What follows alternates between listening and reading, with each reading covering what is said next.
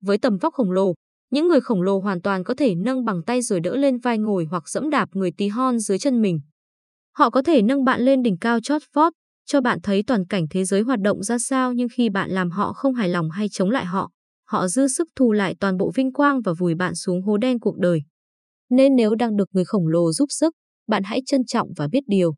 Hãy nghe theo ý chí của họ vì đó là cái giá phải trả để được tiến nhanh và tiến xa trên nấc thang danh vọng. Còn nếu bạn muốn tự lực vươn lên, cũng hãy giữ mối quan hệ tốt đẹp với họ. Bởi vì, dù muốn dù không bạn cũng đang sống dưới bóng mát của một người khổng lồ nào đấy. Với tầm vóc trên một trăm tỷ đã gọi là khổng lồ, đã có sức mạnh và tiềm lực rất đáng nể. Vậy với kích thước một nghìn tỷ hay mười nghìn tỷ thì sao? Chắc hẳn ảnh hưởng và bóng mát của họ trải dài khắp bốn bể. Càng khổng lồ uy danh càng chấn động. Mọi việc họ làm đều chắc chắn có ảnh hưởng tới ai đó, nhất là những người tí hon như chúng ta. Khi một giám đốc công ty một nghìn người quyết định cắt giảm nhân sự, tin tức ấy sẽ làm rúng động cả một nghìn nhân viên ấy cùng với hàng ngàn người trong gia đình của họ. Nếu thông báo sẽ sa thải một nghìn nhân viên trong một công ty mười nghìn nhân viên thì sao?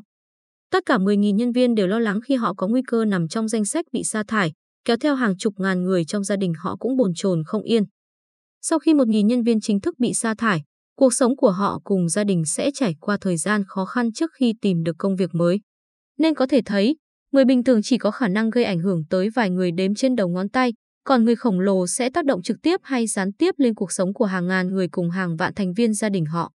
Đó chính là cái tạo nên uy danh chấn động của họ, lời nói vang như sấm, miệng thét ra lửa, mỗi bước chân làm rung động mặt đất, mỗi pha chở mình đều khiến không gian chao đảo và sau mỗi hành động của họ, đều có một số người tí hon phải chịu thiệt thòi. Bởi với quy mô quá to lớn, trong khi xung quanh là những người bé nhỏ thì dù khéo cách mấy, họ cũng không thể nào không tổn thương một ai đó được.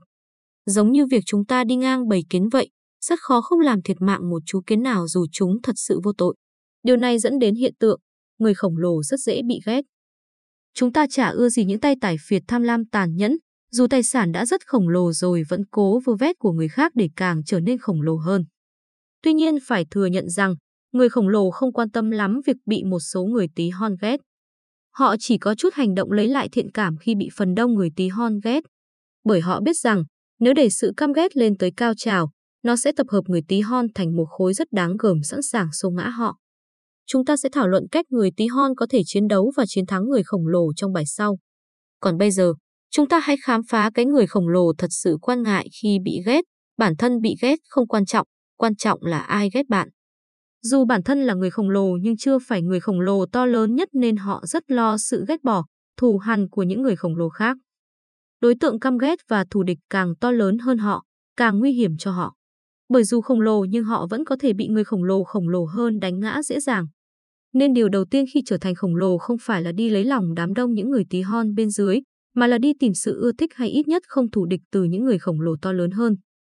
Bởi vì còn rất xa mới đạt tới tầm mức khổng lồ tuyệt đối nên cũng giống như người tí hon, người khổng lồ cũng phải đi tìm chỗ đứng trên vai những người khổng lồ hơn họ, có thể gọi là siêu khổng lồ.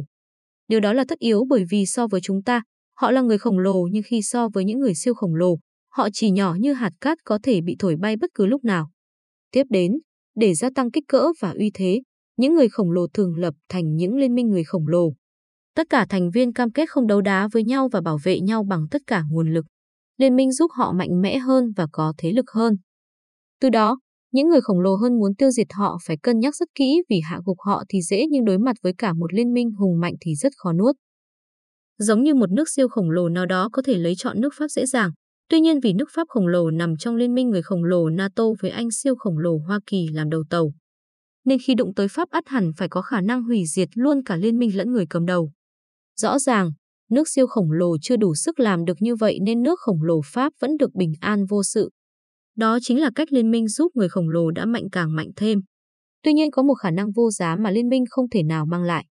Khả năng này chỉ xuất phát từ nội lực hùng mạnh và kích thước to lớn vượt trội của người siêu khổng lồ.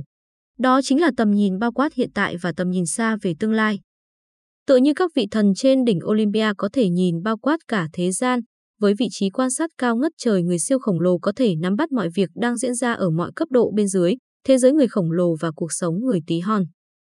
Khả năng này có thể gọi là biết tất cả mọi thứ. Tiếp đến, cũng với vị trí quan sát cao nhất người siêu khổng lồ tiếp nhận mọi thông tin, mọi dấu hiệu trước nhất nên họ nắm trong tay tất cả kịch bản tương lai khả dĩ nhất có thể xảy ra. Điều đó cho phép họ chạy trước thời gian, chuẩn bị tất cả mọi thứ để đón tương lai tới. Trong khi đó, người khổng lồ chỉ được mớm chút manh mối về tương lai, còn người tí hon như chúng ta hoàn toàn mù tịt. Điều đó cũng giải thích tại sao, khi có biến cố xảy ra, người siêu giàu đã dọn sạch tài sản và nằm nghỉ tại chốn thiên đường nào đấy. Người giàu bị thất thoát tài sản do không mang theo kịp nhưng vẫn tìm được chỗ trú thân an toàn, còn người nghèo bị kẹt lại trong vô vọng khi chả đi đâu được cũng chả làm gì được. Với ưu thế biết trước, hành động trước như vậy, những người siêu giàu dần dần tiến lên nấc thang cuối cùng của người khổng lồ, đạt trạng thái khổng lồ tuyệt đối với danh xưng người đại khổng lồ.